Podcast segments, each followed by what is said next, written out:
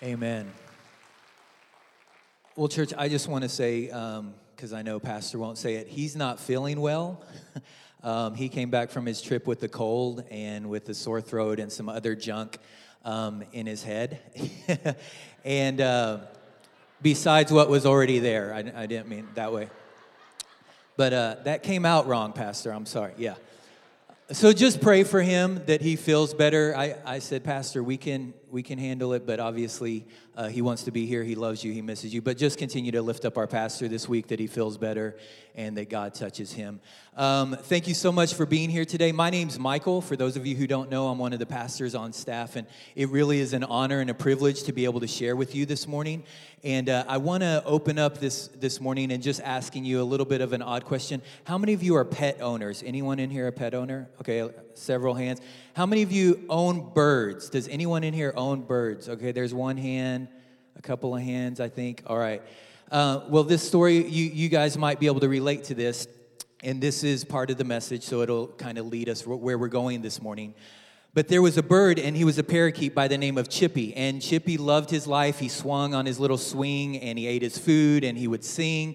Um, and his, his life was going great, and, and he really didn't have to worry about anything until one day, um, his owner decided, I need to clean out Chippy's cage. It's getting a little messy, it's getting a little dirty, so we need to change out the newspapers and we need to vacuum it out and clean it out. And so the owner goes, and she connects all of the hoses up and gets everything ready. And she's like, okay, Chippy, this is gonna make a little bit of noise, but just brace yourself. It's gonna be okay. We're gonna have your, your whole cage cleaned out. And so she's vacuuming and everything's going well until her phone rings and she looks down to grab her phone and she's not paying attention to where the hose is at until she hears the noise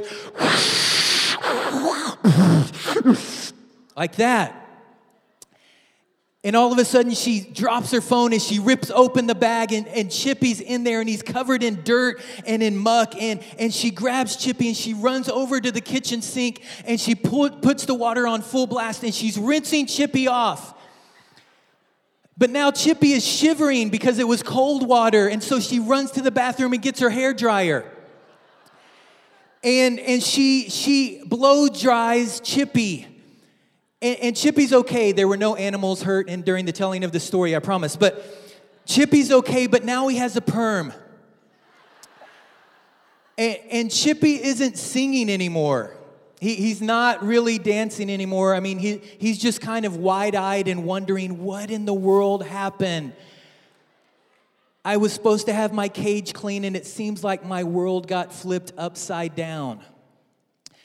And the reason I tell you that story this morning is because I think all of us, to a certain degree, at some point in time in our lives, we feel a little bit like Chippy. We, we were just singing and we were kind of minding our own business and we were going through life. And then all of a sudden, out of nowhere, it seems like the life has literally gotten sucked out of you. And, and you weren't asking for it, you weren't even looking for it. You, you were just kind of minding your own business. And all of a sudden, something happens in your life. And, you feel like you've been kind of rung through the ringer, so to speak, like Chippy. And, if you're a Christian here this morning, at some point in time, you've probably prayed. You, have probably prayed and, and, you've asked God, God, would you help me in this situation? God, God, would you help me in this circumstance? God, uh, you see what's going on with my kids. You see what's going on with my marriage. You see what's going on with my finances. God, would you, would you do something to help me? And, all of us probably have prayed a prayer something like that. And then it seems at, at some point in time that God has been inattentive uncooperative, or late. That God has been inattentive. God, are, you even paying attention to me? He's uncooperative. That's not how I thought this was going to go.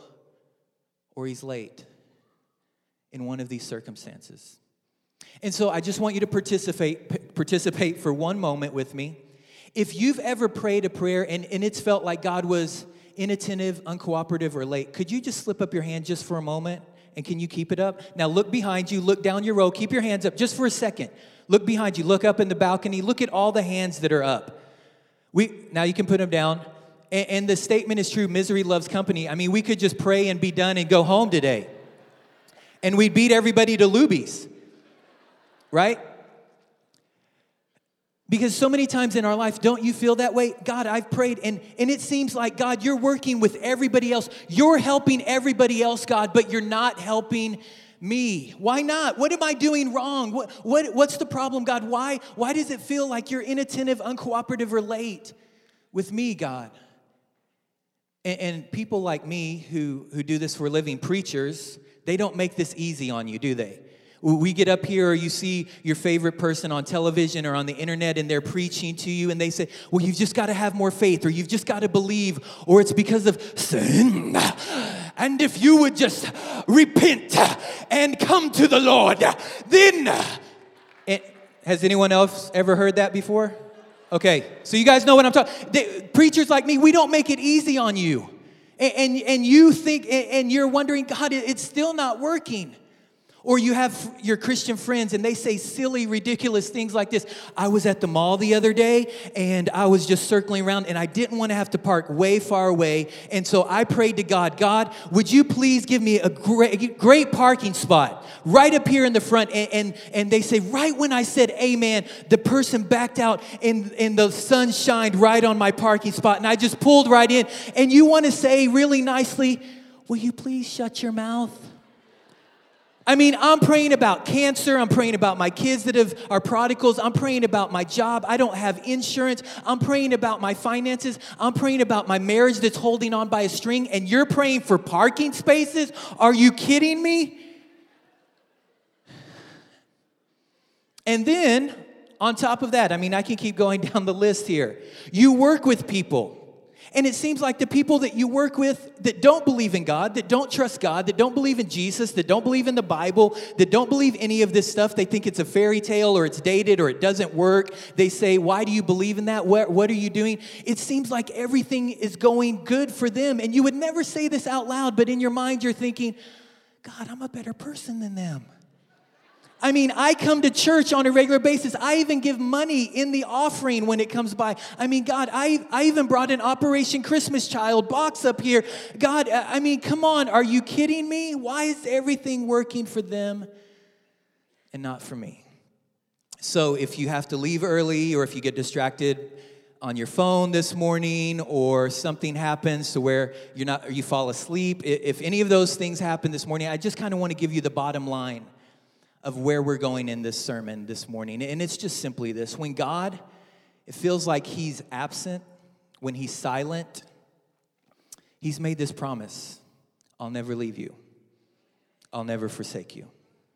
Even when it feels like your world is crumbling apart, it is falling apart, God has promised, I'm the one who sticks closer than a brother. I'm the one who sees every tear, knows every argument, knows every bill that you have to pay, knows every situation and circumstance that you're walking through. I haven't forgotten about you. And so this morning we're going to look. We're going to look at a man in the Bible. And it sure seemed like God was uncooperative. We're going to look at a man in the Bible and Jesus knew his name, but it sure seemed like God was inattentive. We're going to look at a, man that Jesus said, you know what? He's one of the greatest men to ever live. But it sure seemed like God was late in his life. So if you have your Bibles this morning, if you want to turn to Mark chapter 6, and we're also going to be in Matthew chapter 11, those are the two places we're going to kind of be going back and forth. Mark chapter 6 and Matthew 11. If you don't have your Bibles, the verses will be up here on the screen here in a moment so you can follow along. But I just want to set up this story for us this morning. There was a king by the name of King Herod the Great, and he was anything but great. He was actually a great builder, but he wasn't a great king.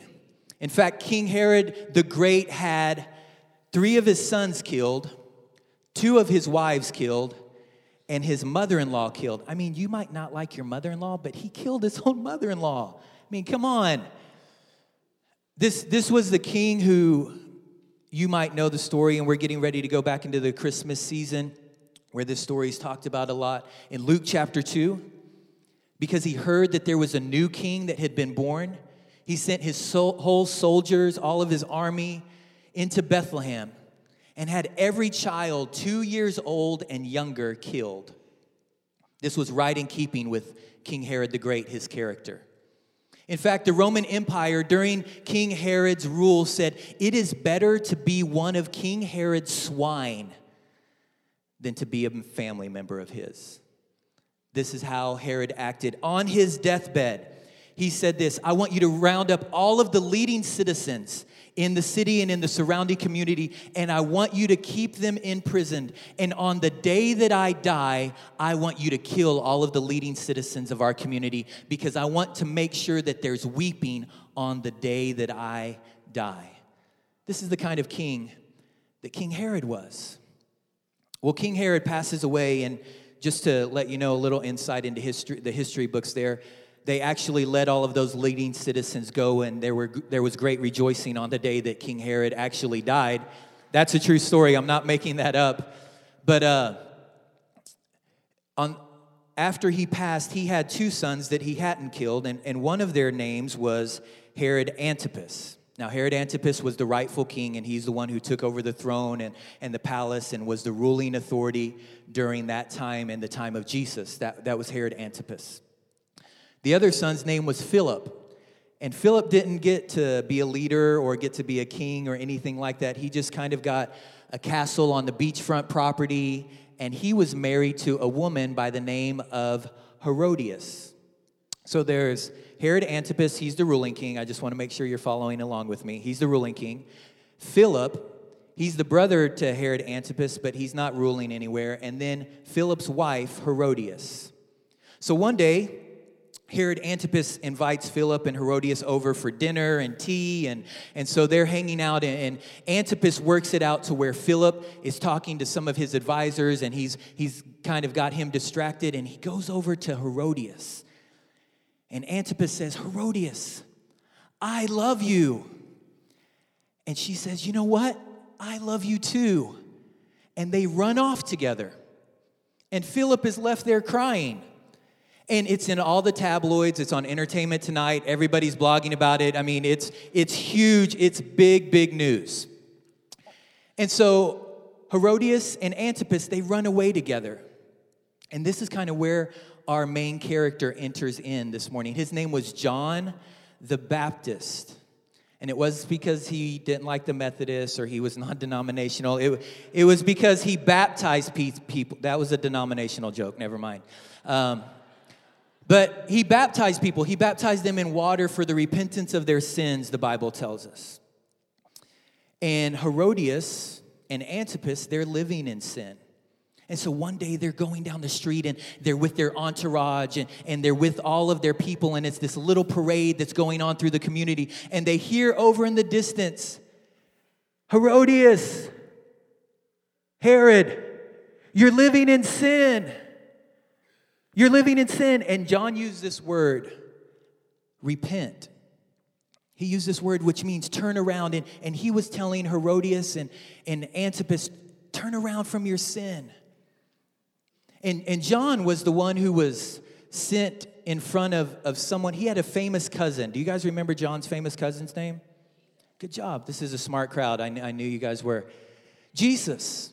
And, and John was sent to prepare the way for a man named Jesus. And one, one day while John's baptizing, in fact, John says this Hey, look over there. Behold the Lamb of God that takes away the sin of the world. Behold the Lamb of God that takes away the sin of the world. Now, if you're not a Christian, if you're not a Christ follower, if this is your first time in church in a long, long time, I'm so glad that you're here this morning. But back in the Jewish custom, they would sacrifice lambs. All the way back with Abraham and Isaac and Jacob. They would sacrifice lamb for the forgiveness of their sins. They would bring an offering, their best of the best. They would bring it to God and they would sacrifice this lamb. And in doing that, the Bible tells us that without the shedding of blood, there's no forgiveness of sins. And so they would shed this innocent animal's blood and, and somehow God would forgive them. And what John is saying when he points to Jesus and says, Behold the Lamb of God that takes away the sin of the world, he's saying this isn't Abraham's lamb. This isn't Isaac's lamb, Jacob, Moses, David, Solomon. This isn't any of their lamb. This is the Lamb of God. And he doesn't just take away one person's sin, he actually takes away the sin of the entire world. It's Jesus. And so John's whole job was to point and to prepare the way for Jesus. In fact, some of the Pharisees and Sadducees came and said to John, Are you the Messiah? Are you the one Isaiah talked about and Joel talked about? Are you the one who is to come? And John said, No. I'm not even worthy enough to get down and untie the Messiah's feet, uh, untie his sandals around his feet. I'm not him. I'm just a voice saying, Prepare the way. And so this is, this is John. This is, this is who we're getting ready to look at this morning. Isn't that a great story? All right, so let's look at it. Mark chapter 6 and, and beginning at verse number 17. This is what it says. It says, For Herod himself had given orders to have John arrested, and he had him bound and put in prison. He did this because of Herodias, his brother Philip's wife. That's who we were just talking about a moment ago, whom he had married. For John had been saying to Herod, Hey, it's not lawful for you to have your brother's wife. So Herodias nursed a grudge against John and, and wanted him killed, but she was not able to because Herod feared John and protected him, knowing him to be a righteous and holy man. And when Herod heard John, he was greatly puzzled, yet he liked listening to him. And so Herod would invite John in and he would say, Hey, John, preacher man, preach to me. And John would say, Well, Herod, you're living in sin. You're, you're, you have your brother's wife, and he's like, okay, well, don't tell me about that. Tell me something else. Tickle my ears, John. I, I want to hear you preach. I, I want you to hear, I want to hear you tell me about the one that is to come, the Messiah. Talk to me about him. And so John is in the dungeon. And John begins to hear about all that Jesus is doing. He's opening up blinded eyes and, and he's feeding the 5,000 and, and he's doing these amazing, amazing things. And John is starting to feel left out. He, he's thinking to himself, you know what? If there was ever a good time for Jesus, Jesus to perform a miracle, it would be right now. If there was ever a great stage for Jesus to do something incredible, it would be right now. He could come and save his own cousin. I mean, John is thinking, God, I've done everything right. I didn't take credit for anything. I've baptized everybody you told me to baptize. I preached against Herod and Herodias.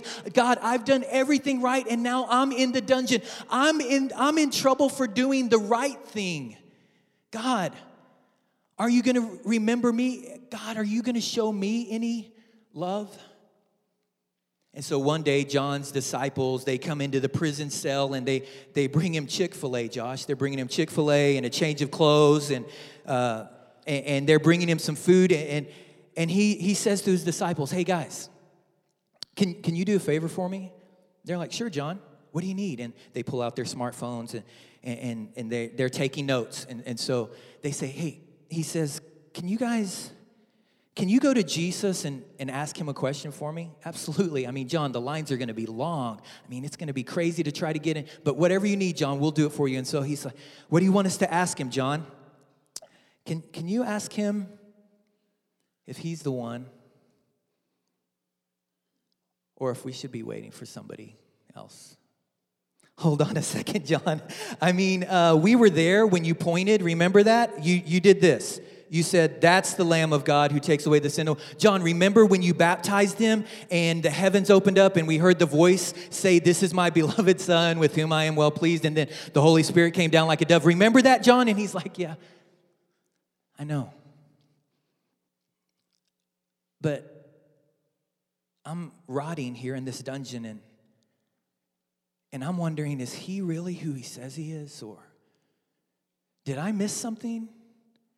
Did, did I make something up here? It, I mean, he it feels like he forgot about me, guys.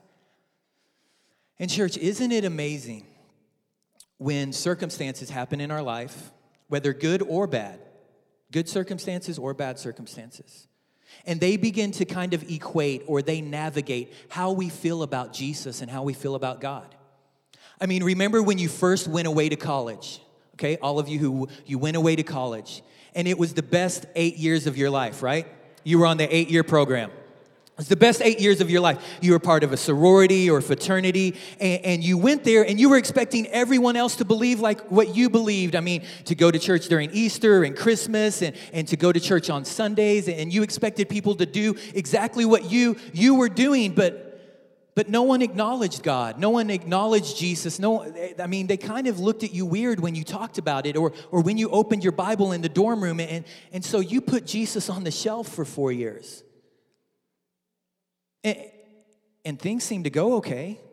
I mean, those were again the best eight years of your life, right? And, and, you put Jesus up on the shelf. Or remember when you when you moved to Dallas Fort Worth area and you got your first real job. You were actually making some decent money, and you had health insurance, and, and, and you were working, and things were going great. And, and all of a sudden at work, you're inviting people to come to church with you, but no one else is acknowledging God. No, no one else is following along. No one else is looking to follow Jesus or wanting to come to church, and, and they look at you weird and they're like, You really believe that stuff? And so you kind of, kind of just quietly, you, you shut down and you're like, Man, it, their life seems to be going fine, so why am I doing all of this? Why do I go to church? Why, why do I give? Why do I serve? Does this even matter?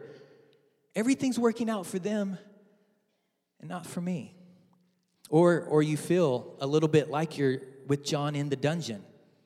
And you haven't just lost one job, you've lost two jobs. And you're still not meaningfully employed yet. And your husband told you when you first got married that he was a Christian, but your marriage looks anything but Christian. Isn't it amazing that our feelings and our circumstances coincide with how we feel about God? I mean, let me just push a little bit more. I know I'm already pushing and it's really, really quiet in here. Um, but let me just push a little bit more. Whenever we hear of tragedies like what happened this weekend in Paris or down in Columbia, Missouri, or, or anywhere around the world, and there's crazy things that are happening all around the world where people are suffering, where war is breaking out, where what's happening in Syria, and, and where children and orphans and families are being left without their parents, and, and all of these things that are happening, we automatically and all of a sudden we say, I'm gonna pray for them. And everyone blows up social media, hashtag pray for Paris. And that's all great and that's good and that's fine. And I'm not saying we shouldn't do that and, and that's wonderful and that's good, okay? I'm not preaching against that. All I'm saying is this we when when tragedy strikes someone else, we pray. When tragedy strikes my life and your life, we doubt. Isn't that odd? Because God doesn't change in, in those two circumstances. When tragedy strikes someone else, I doubt. When tragedy strikes my or when tragedy strikes someone else, I pray. When tragedy strikes my life, I doubt. Just like John was doubting in the dungeon. Isn't that odd? So John's disciples get to Jesus and they've been waiting in line for hours and and they pull out their smartphones and, and they're like, hey, Jesus, we're John's disciples, your cousin. Yeah, um, we've got a question for you. You know that John's in the dungeon, right? And Jesus is like, yeah. And they say, okay, well, John wanted us to ask you a question and, and he's going to ask you. And so he, he's like, okay, thanks, buddy. Um, so he pulls out his phone. He's like, okay, Jesus, John was just wondering, you And Jesus is like, hey guys, I'm the Son of God, but come on, you got to help me out a little bit. He's like, okay, Jesus, this is just weird and awkward, and, and everybody's standing here listening, but we're just wondering. Well, not us, we know, but John is wondering Are you the Son of God, or should we be looking for someone else? And Jesus doesn't do this. He doesn't drop the mic and raise his hands and he's like, Yeah, I'm the one. Of course I am. Duh. I mean, come on. You know it's me. Look at everybody. Look at all of these people. Look what I've done. Has anyone else walked on water besides Peter? But he only did for a little while and then he's saying, I mean, come on. Yes, of course. I'm the Son of God. Do you know how many people I just fed with five loaves and two fish? I mean, who else is going to do that? Of course, I'm the Son of God. And Jesus, he doesn't do that. Nor does he do this. He doesn't say, hey guys, come here. I want to tell you a secret. Come here. You go back and you tell John, I'm gonna break in there tonight and we're gonna bust him out. Hashtag prison break. And and we're gonna bust him out and we're gonna write on the wall, ha ha, Herod, Jesus was here. What's up? He, he doesn't say that either, does he? That's not in any, that's not in the message, NIV, King, New King James, nothing. L- listen to what Jesus says. In Matthew chapter 11 and verse number 4, it says, Jesus replied, Go back and report to John whatever, what you hear and see. The blind receive sight, the lame walk, and those who have leprosy are cured, and the deaf hear. The dead are raised, and the good news is preached to the poor. And they're texting it in their phone, they're making notes. Okay, Jesus, we'll go back and tell them. And this is just Michael Escamilla. This isn't in, the, the verses in the Bible, but this is my imagination. I imagine them walking away, and Jesus says, Hey guys, hold on. And he says this last verse to them. He says, And tell John, blessed is the man who does not fall away on account of me. Hold on, Jesus. okay. I got the lame walk, the blind see, the gospel's preached to the poor, the dead are raised. Okay, I got all of that. But blessed is the, the man or the person who doesn't fall away on account of you. Hold on, Jesus. Are you saying that you're going to allow situations and circumstances in our life that might make us fall away? Jesus, you, you know John is rotting in the dungeon for doing what is right. Mm-hmm. And you're not going to save him? No. Okay, Jesus. I mean, you're mad at John, right? When he was baptizing you, he held you under a little bit too long. He was holding, get down there. Is that, Jesus, is that what happened? Is this, are you upset with him because he grew facial hair before you guys when you were hanging out together as cousins and he had a beard before you had a beard? Or he's eating that locust and honey and all of that? I mean, what, what is it, Jesus? And listen to what Jesus says. He says in, in verse 11, I tell you the truth. among those born of a woman, which would include all of us in this room, among those born of women, there has not risen anyone greater than John the Baptist. So go and tell John, I'm not mad at him. That's, what, that's not why he's staying in prison. I'm not upset with him. I'm not angry with him. In fact, I think he's one of the greatest men to ever live. But Jesus, you're not going to rescue him? No. And tell him he's blessed if he doesn't fall away on account of me. And, church, there's some of you in here this morning, you need to hear that. Because you've equated your circumstances and the situations that you're facing right now with how God feels about you. You think God is mad at you.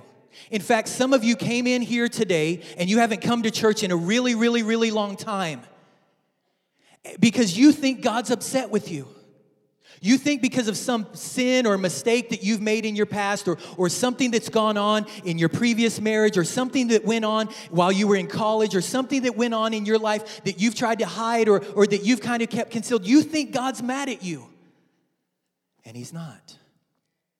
In fact, one of the most famous verses in the Bible say this For God so loved the world that He gave His one and only Son that whosoever believes in him would not perish, but would have eternal life. Why? Because God didn't send his son into the world to condemn the world, but so that the world might be saved through him. God isn't mad at you, church. God's not mad at you. In fact, He loves you. He loves you enough that He was willing to give His life for you. And just because your circumstances, and just because your situations, and just because your marriage isn't working out the way that you want it to, and just because you can't find work, and just because it seems like everything seems to be falling apart around you, that is not how God feels about you. He loves you. He loves you. I love that song that Brent led us in earlier, The Cornerstone. When everything else seems to be, when the storms of life come and they seem to be blowing us over, God is our cornerstone. He's our firm foundation in times of trouble that we can count upon. And so the story it doesn't end well for John. All of you know, if you've grown up around church, you know the end of the story. John's in the dungeon, and Herod and his friends, they're throwing this party. And it's some kind of party because one of Herodias' daughters from a previous marriage comes in, comes into the party. And all of Herod and all of his friends, they're getting tipsy. They're, they've been drinking for a little bit. And Salome does this dance, some kind of dance in front of Herod and all of his friends. All the way to the point where Herod says this Salome, I'll give you anything in my kingdom, up to half of my kingdom, whatever you want, I'll give it to you. And Salome does something that not a lot of teenage girls would do. She says, Let me go ask my mom.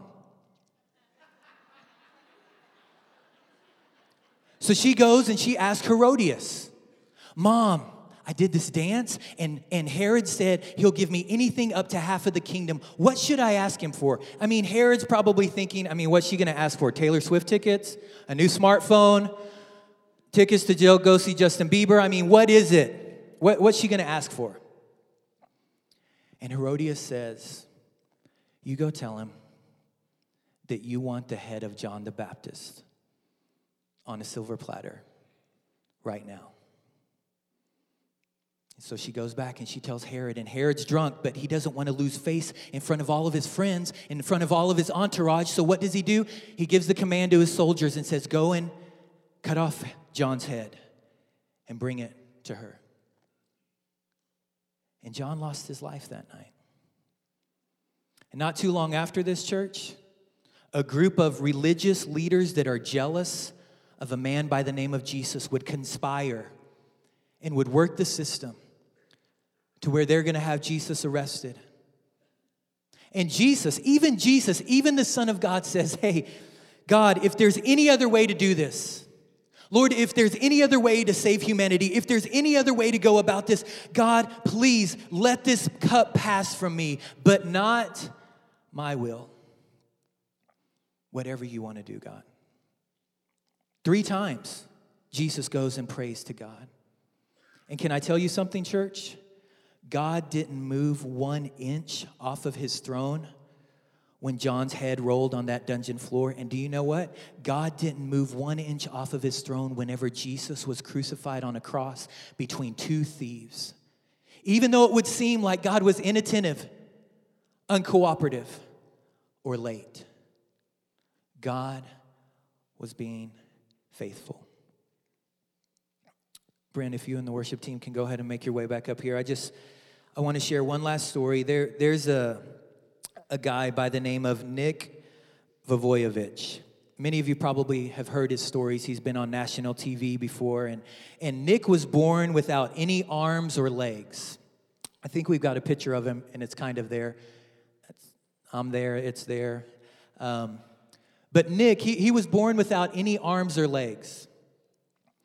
And so just imagine the life that he had to live growing up walking through that type of situation and circumstance. And, and, Nick was actually born into a Christian home, Christian family.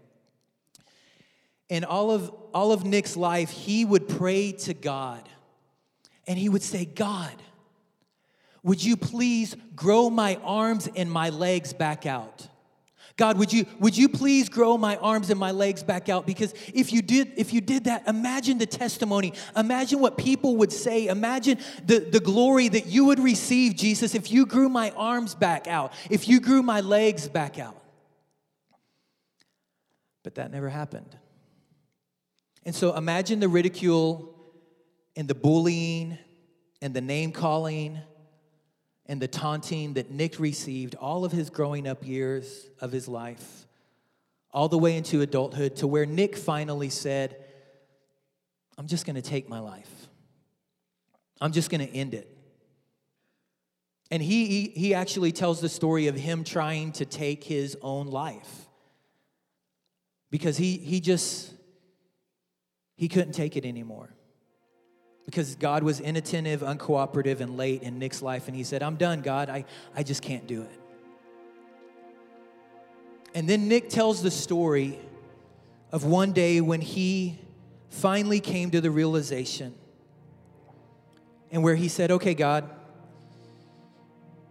if this is from you, or if this is going to be my life, if this is if this is how I'm going to live for the rest of my life, then then I want to surrender my life to you. All of it. The good, the bad, and the ugly. And God, whatever you want to do with me, I'm willing to do whatever you ask me to do. And now Nick travels all over the world. His book, Life Without Limits, has been published in multiple languages. He's been on any array of talk show hosts and people, and every time he's in front of a camera, Nick will say this It's because of Jesus Christ that I can sit here in front of you today. And when I seemed hopeless, and when all seemed lost, and it, when, when it seemed like God had forgotten about me and everything was gone, I realized how blessed I actually was. And Nick travels all over the world and he lifts up the name of Jesus. And, church, I want to remind you this morning what Jesus told John You're blessed. You're blessed. You're blessed. You're blessed. You're blessed. You're blessed. You're blessed. You're blessed. You're blessed. You're blessed. You're blessed. You're blessed. You're blessed. You're blessed. Even when it feels like God has forgotten about you, even when it feels like God has abandoned you, even when it feels like God is absent, I want to remind you this morning what he told John. You're blessed if you don't fall away on account of Jesus that He's right there with you in your dungeon, that He's right there with you in your broken marriage, that He's right there with you when your kids are driving you crazy. He's right there with you when your finances are turned upside down. He is with you, church. And He will never leave you, and He will never forsake you. And so I just want to remind you of that. You're blessed this morning. When all seems lost, you're blessed if just for a moment, and we're going to close right now, we're, we're going to end here, but if you could just bow your head just for a moment and close your eyes, just out of reverence for this moment. And if you don't want to do that, that's fine. You don't have to, but just out of reverence for this moment. And my question just for you this morning, church, is simply this if that's you, and you're going through it right now, you're going through that feeling of, is God real? is this even worth it? And you've been questioning and wondering. You feel like, John, God, I've done A, B, and C, but you haven't done D, E, and F, and I thought you said you were gonna do that, but you haven't. Are you really who you said you were? And sometimes it feels like your pain is too overwhelming to bear. And I just want to include you in this closing prayer this morning just to remind you that God says you're blessed even in the midst of that. So if that's you, you're feeling that way this morning, I'm not going to ask you to come forward. We're not going to have we're not going to ask you any questions or ask you to share with everybody. I'm just asking you to slip your hand up right now and then you can put it right back down. Anyone. Anybody, thank you. Thank you. You can put it right back down. Thank you guys so much. Thank you. In the balcony, I see that. Thank you very much. Anyone else? Thank you. Let me pray for us this morning. God, I thank you so much for keeping this story for us for over 2,000 years to remind us that you are the God who sees every tear, you know every pain, every broken heart, every frustration, every argument every hurt, every betrayal, you see it all. And you're with us. You know our grief and our pain. And God, I pray for every person who's in there here this morning that's raised their hand and saying, God, I'm, I'm at the end of my rope. I don't know where else to turn. Lord, I pray that they would remember how blessed they are what you've done and your faithfulness in the past, how you've kept them, how you've saved them, how you've brought them through in the past, Lord, and that you will be with them again over and over. And God, I pray that you would remind them you're not mad at them, but that you love them with an unfailing love. They're your sons, they're your daughters. And there's no sin, there's no mistake that they could ever commit to make you love them any less. So, God, I pray that you would remind them of that today. In Jesus' name, amen. Amen. Now, Brent's gonna lead us in this final song. Will you stand with me? And let's just make this our song. Let's make this our anthem today before we're dismissed to remind ourselves that God, you're our cornerstone. You're the one that we've built our lives upon, not ourselves, our situations, our circumstances, but it's through you, Christ. You're the unmoving foundation in our lives. Brent, will you lead us?